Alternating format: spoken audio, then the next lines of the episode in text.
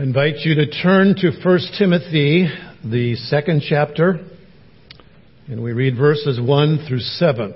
1 Timothy chapter 2, and reading verses 1 through 7.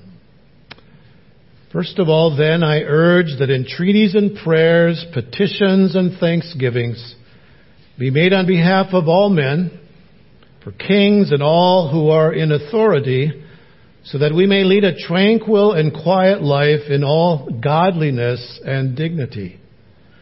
This is good and acceptable in the sight of God our Savior, who desires all men to be saved and to come to the knowledge of the truth. For there is one God and one mediator also between God and men, the man Christ Jesus, who gave himself as a ransom for all, the testimony given at the proper time. For this I was appointed a preacher and an apostle. I am telling the truth, I am not lying, as a teacher of the Gentiles in faith and truth. Let's pray. Father, thank you for your love for all of creation. For all those who have ever been born or ever will be born, it is your desire that they would be saved and come to the knowledge of the truth. And you have given your Son as a ransom for all. Jesus Christ, who is the one mediator between God and man. And so, Father, I pray that you would take now these words that you have given to us by the inspiration of your Spirit. And I pray, O oh God, that you would apply them to our lives today for the honor and the glory of Jesus in whose name we pray. Amen. As you read through these verses of Scripture, there's one thing that becomes very clear, and that is the use of the word all. Did you notice that when I read this text? In verse 1, Paul says that we are to pray for all men. In verse 4, he says that God desires all men to be saved. In verse 6, he says that Jesus gave himself as a ransom for all. So when you see a word like that, repeated over and over again, it causes you to say, aha, this must be a key to understanding this passage. The theme then of this passage of scripture, I think is clear. Let me state it for you. God cares for all people and we ought to care as well. So if you forget everything I say, write that down. So when you walk out the door and someone says, what did your pastor have to say today? You won't get this glassy-eyed look on your face and say, oh, I'm not sure. There it is. God cares for all people, and we ought to care as well. So with this in mind, there are three alls that we need to examine this morning. And we'll look at them in the order given in the text. First of all, the church must pray for all people. Notice how Paul begins this section by urging us to pray. In verse 1 he says, First of all then, I urge that entreaties and prayers, petitions and thanksgivings be made on behalf of all men, for kings and for all who are in authority, so that we may lead a tranquil and quiet life in all godliness and dignity. Notice how he begins first of all. First of all. I don't believe he's using the word first here in reference to time, as if to say, the first thing I want to talk about is prayer, then I'm going to talk about something else. It seems to me that Paul is using the word first in terms of importance. In other words, prayer is or it ought to be a priority. Prayer is primary. It's not a last resort. It isn't something we do when all else fails. That's kind of how some people live, right? I've tried everything. I've done everything I could. All I can do is pray. Oh, how awful, huh? All you can do is prayer. That ought to be our first importance. We are to begin with prayer because we are commanded to pray and we are convinced that it's needed. Are you convinced that prayer is needed today? Do you think prayer is optional? In our culture today, if you think prayer is optional, you've been living under a rock. You've been hiding in a cave. Prayer is essential.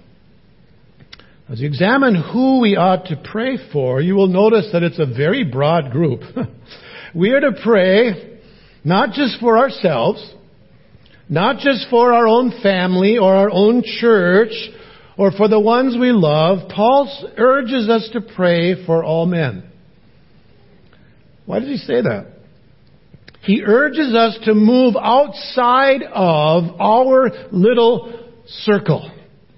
If you examine the things we pray for, I would suggest or I guess that a lot of them involves our own little circle, right?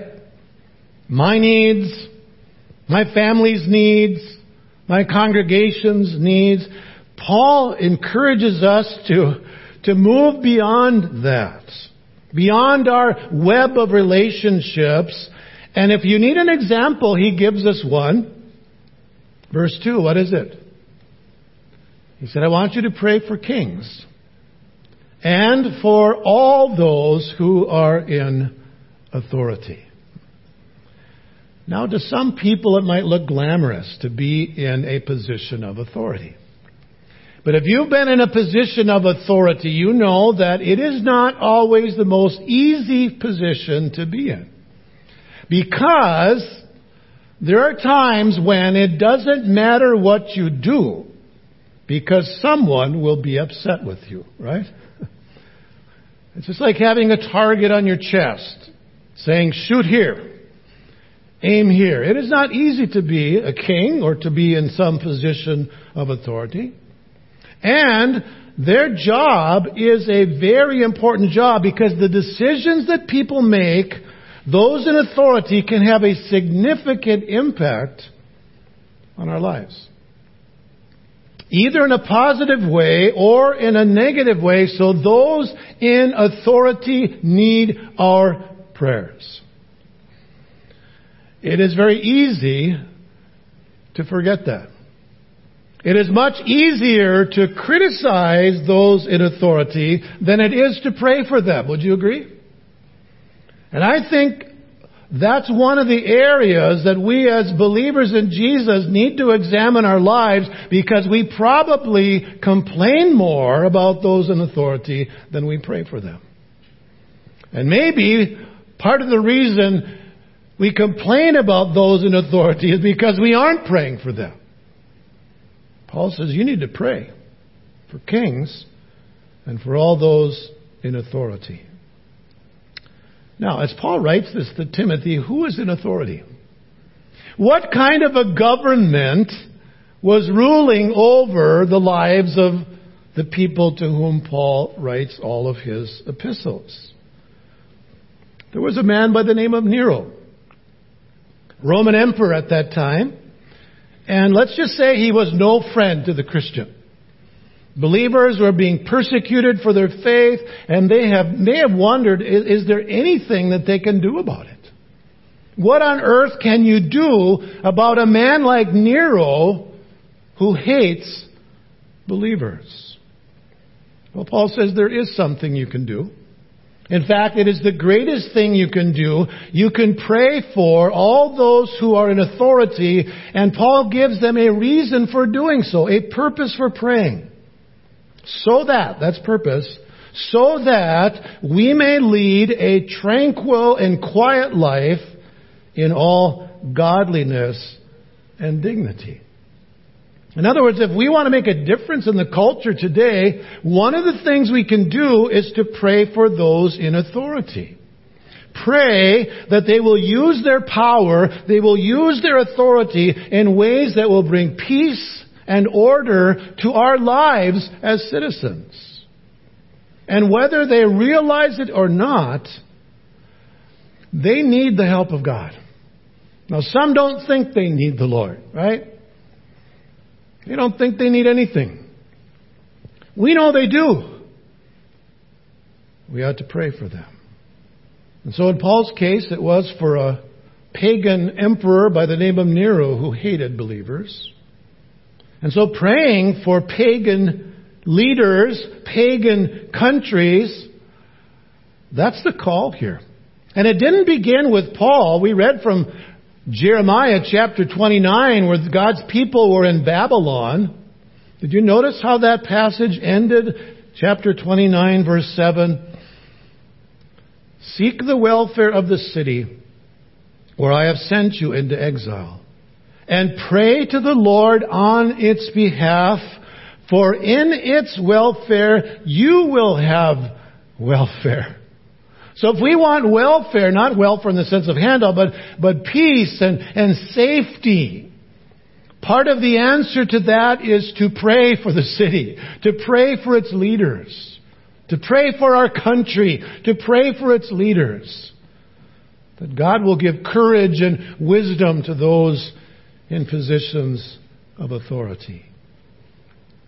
The early church took this to heart.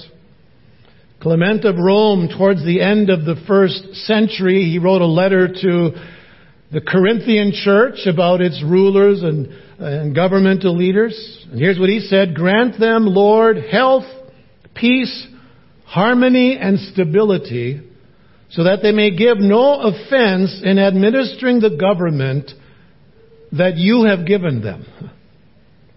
Tertullian, writing about 200 AD, says, We pray also for the emperors, for their ministers and those in power, that their reign may continue, that the state may be at peace. So these early believers, they took to heart what Paul was saying. They understood that if they're going to have a peaceful culture, a peaceful society, the people of God need to pray. Pray for those in authority. John Stott, in his commentary, says, I sometimes wonder whether the comparatively slow progress toward peace and justice in the world and toward world evangelization is due more than anything else to the prayerlessness of the people of God. Then he says when President Marcos was toppled in 1986, Filipino Christians attributed his downfall not to people power, but to prayer power. And then Stott asks the question, he says, what might happen if God's people throughout the world learned to wait upon Him and believing, persevering prayer? Do you think that now would be a good time to pray for those in authority? We have an election coming. Already started in many places, an election coming on Tuesday.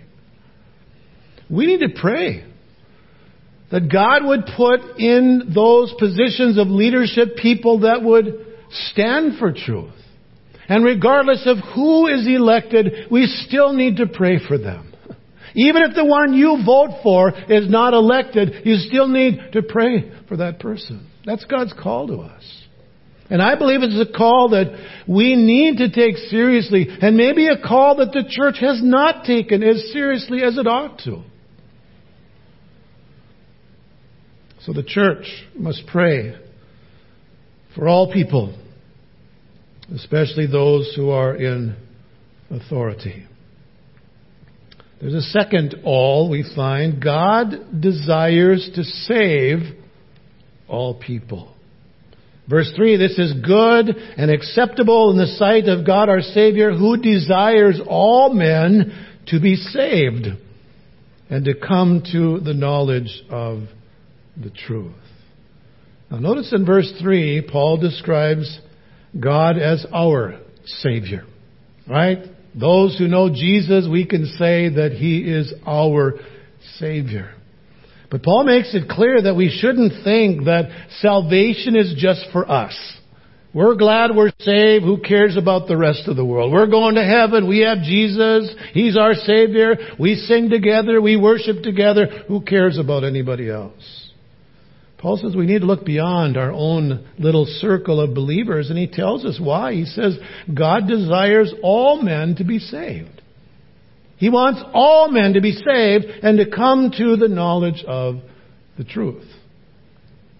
I wonder if Paul may have been thinking here about some of his uh, fellow Jewish believers who uh, struggled a little bit with the idea that God wants all to be saved, especially Gentiles. And I think of Peter. Remember how he struggled with that? Just, you know, these Gentile people. And so God gave him this vision of this sheet coming down from heaven. And on that sheet, remember, there are all these unclean animals. And, and Peter is told to uh, arise and eat. Kill them and eat. Peter says, no, no, no, I can't do that. I've, I've never, I've never eaten anything unclean. And he was told what God has cleansed, no longer consider unholy. And that wasn't just about food. In Acts 10:34, Peter says, "I most certainly understand now that God is not one to show partiality." And so he comes to the, the leaders in Jerusalem and he tells them about his meeting with Cornelius, the Gentile who came to know the Lord. And when they heard this, it says they quieted down and glorified God, saying, Well then, God has granted to the Gentiles also the repentance that leads to life. But for a while there, Peter struggled with that. Jesus came to set his people free. We're, we're the ones. We're the Jews. Oh no, it goes beyond that. God desires all men to be saved and come to the knowledge of the truth, and we can be thankful for that because we are Gentiles. And Jesus came for us. God desires that we also be saved. And if God desires that all be saved, then we can be certain that He desires that you and I be saved. We're part of that all, right? We could put our name into the all, right? Like the little girl was asked if she knew that she was saved, and when she said yes, they asked her how she knew she was saved. She said, I put my name into the whosoever, she said. I put my name into the whosoever. So, if God desires all to be saved, we can be part of that all, right? Putting our trust in Jesus. And so if God desires all people to be saved, and, and if we are among the saved, then we ought to pray for others to be saved. In fact, we ought to pray for kings and all those who are in authority that they might come to Jesus. I think that's the connection that Paul is making here. In verse 2, he says we are to pray for them. In verse 3, he says that this is good in the sight of God our Savior, but he doesn't stop there. He goes on to say that it's his desire that all be saved and come to the knowledge of including kings and those who are in authority. Let me ask you a question. Do you know of anyone in authority who needs to be saved?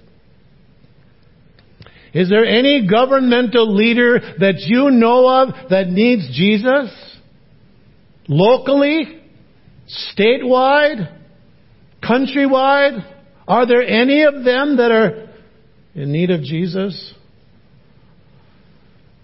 There's a slug of them, aren't there?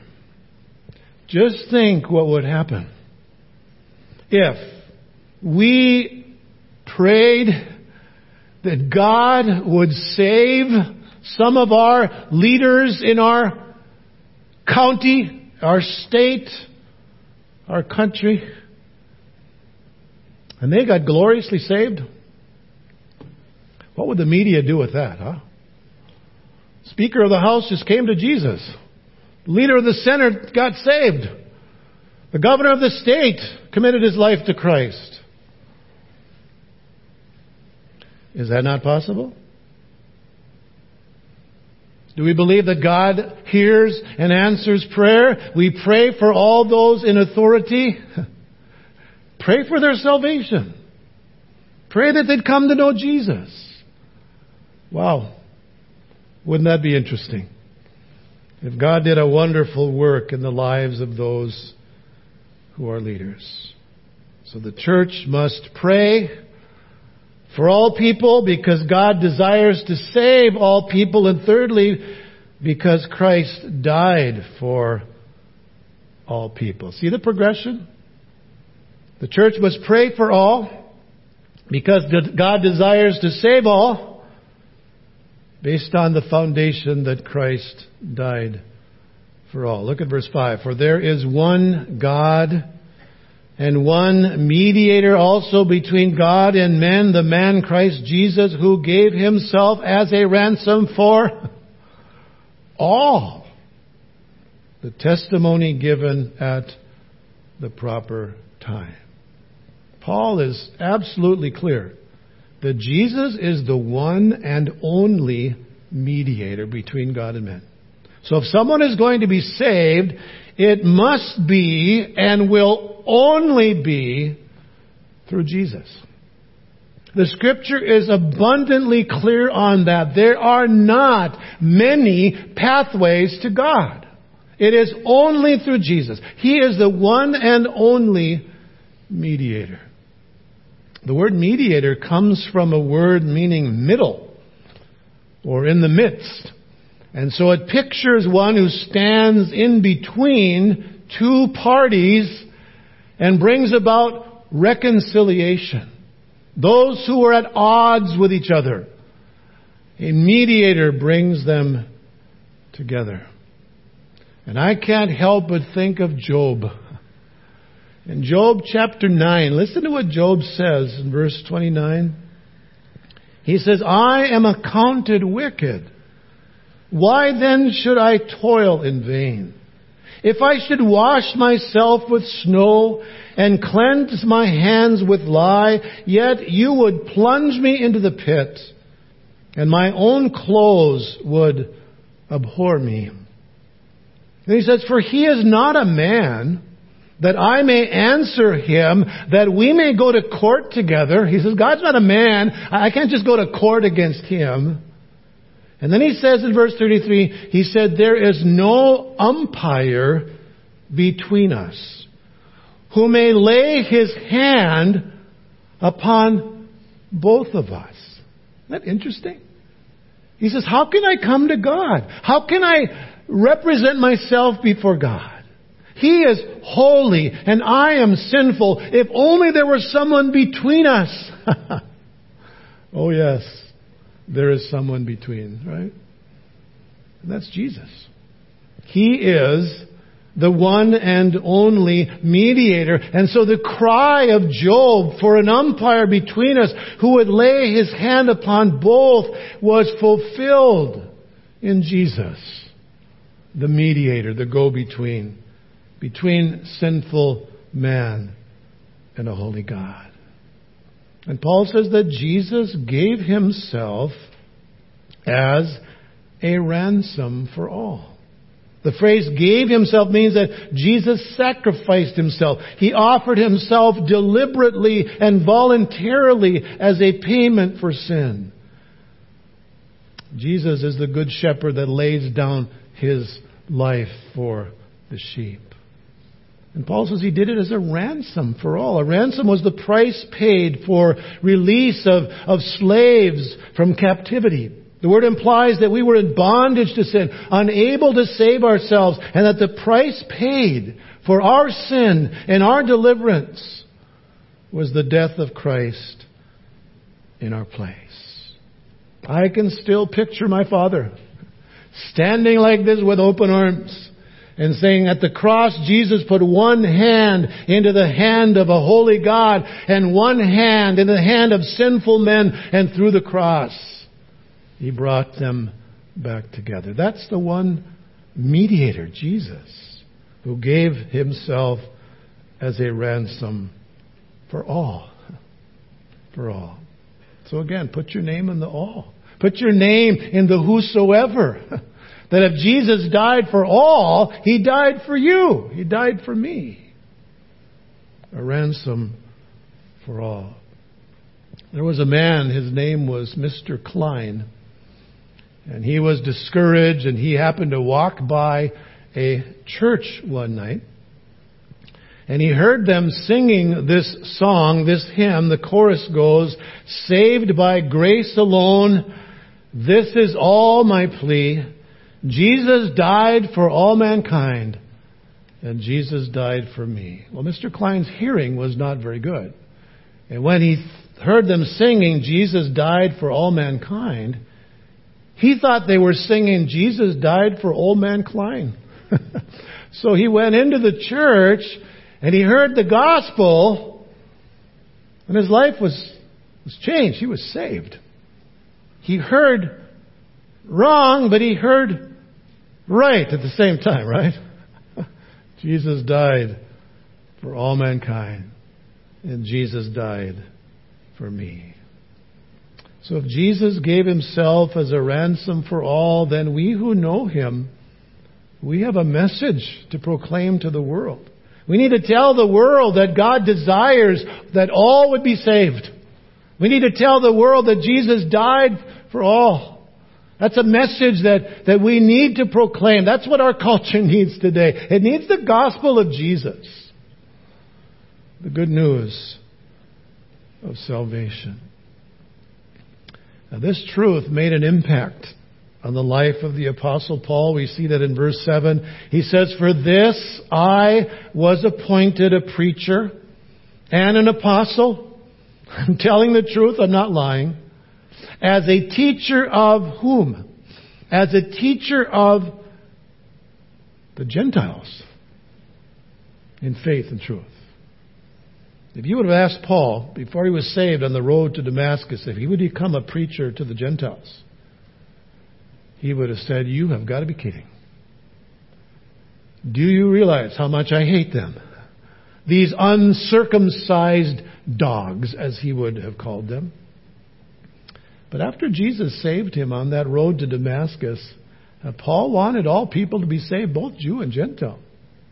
And so he was appointed, he was called by God, and he willingly did what God called him to do as a proclaimer of the gospel to the Gentiles. His desire was God's desire that all men be saved and come to the knowledge of the truth.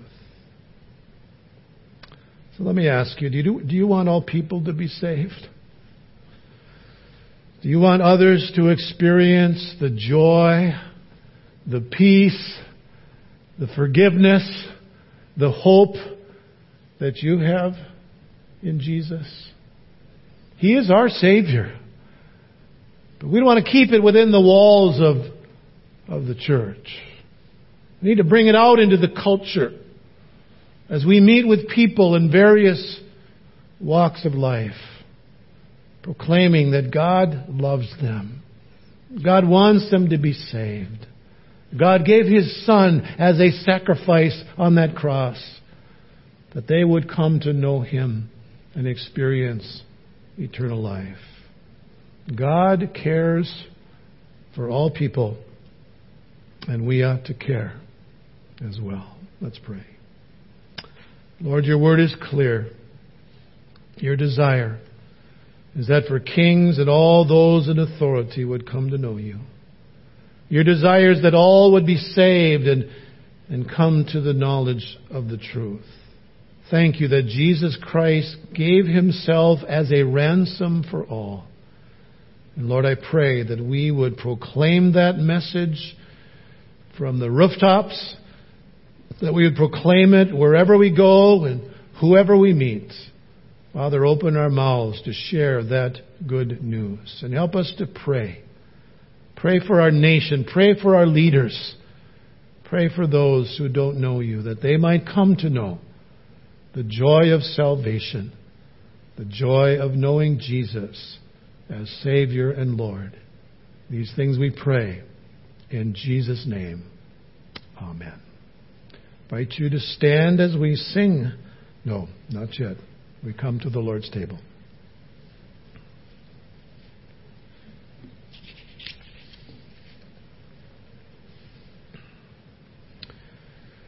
Dearly beloved, as we purpose to come to the Holy Supper of our Lord Jesus Christ, we should carefully examine ourselves as Paul exhorts us.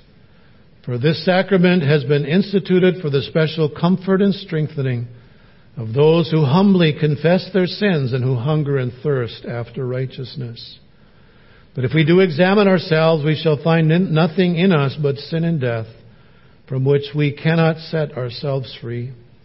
Therefore our Lord Jesus Christ has had mercy on us, and has taken on himself our nature, that he might fulfill for us the whole will and law of God, and suffer and for our deliverance suffer death and all that we through our sins deserve. And to the end that we should confidently believe this and be strengthened by our faith, he has instituted the Lord's Supper, in which he feeds us with his body and gives us to drink of his blood. Therefore, whoever eats of this bread and drinks of this cup, firmly believing the words of Christ, dwells in Christ and Christ in him, and he has eternal life. We should also do this in remembrance of him, of his death, and how he was delivered for our sins and raised for our justification. And with grateful hearts we should take up our cross and follow him, and according to his commandment love one another, even as he has loved us. For we are all one bread and one body, even as we are partakers of this one bread and drink of this one cup. Would you join me in praying the Lord's Prayer? Our Father who art in heaven, hallowed be thy name. Thy kingdom come Thy will be done on earth as it is in heaven. Give us this day our daily bread, and forgive us our trespasses, as we forgive those who trespass against us. And lead us not into temptation, but deliver us from evil. For thine is the kingdom, and the power, and the glory, forever and ever. Amen. Our Lord Jesus Christ, in the night in which he was betrayed, took bread. And when he had given thanks, he broke it and gave it to his disciples, saying, Take, eat. This is my body which is given for you. This do in remembrance of me. In the same manner he took the cup. When he had eaten and when he had given thanks, he gave it to them, saying, Drink of it, all of you. This cup is the New Testament in my blood, which is shed for you and for many for the forgiveness of sins. This do as often as you drink it in remembrance of me. You may now take the bread, the body of Christ broken for you. And now take the cup, the blood of Christ shed for you.